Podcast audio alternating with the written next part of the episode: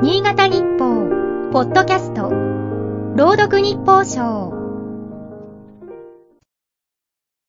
9月21日。海外に行って改めて日本の良さに気づくことがある。以前訪れた国では買い物にストレスを感じた。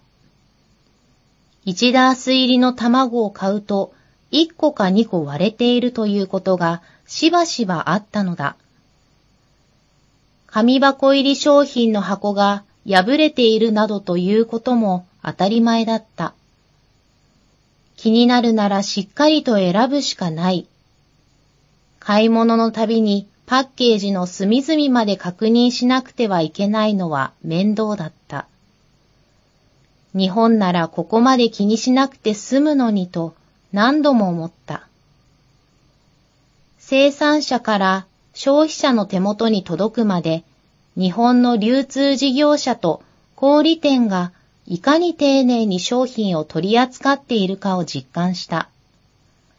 傷一つない商品が店頭に並び、頼んだ荷物がすぐ届く暮らしは日本では普通のことだろう。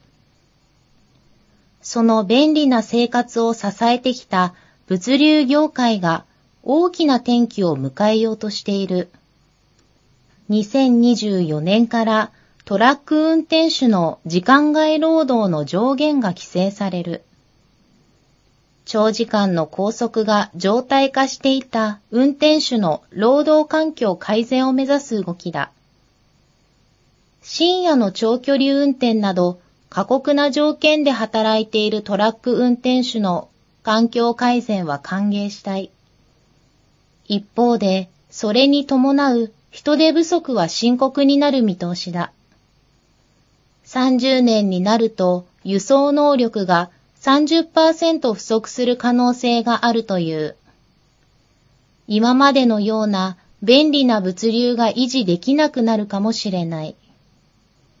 対策に向けた動きもあるが、抜本策は見えない。消費者には何ができるだろうか。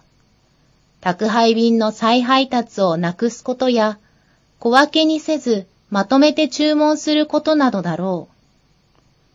商品の向こうには作り手だけでなく運び手もいる。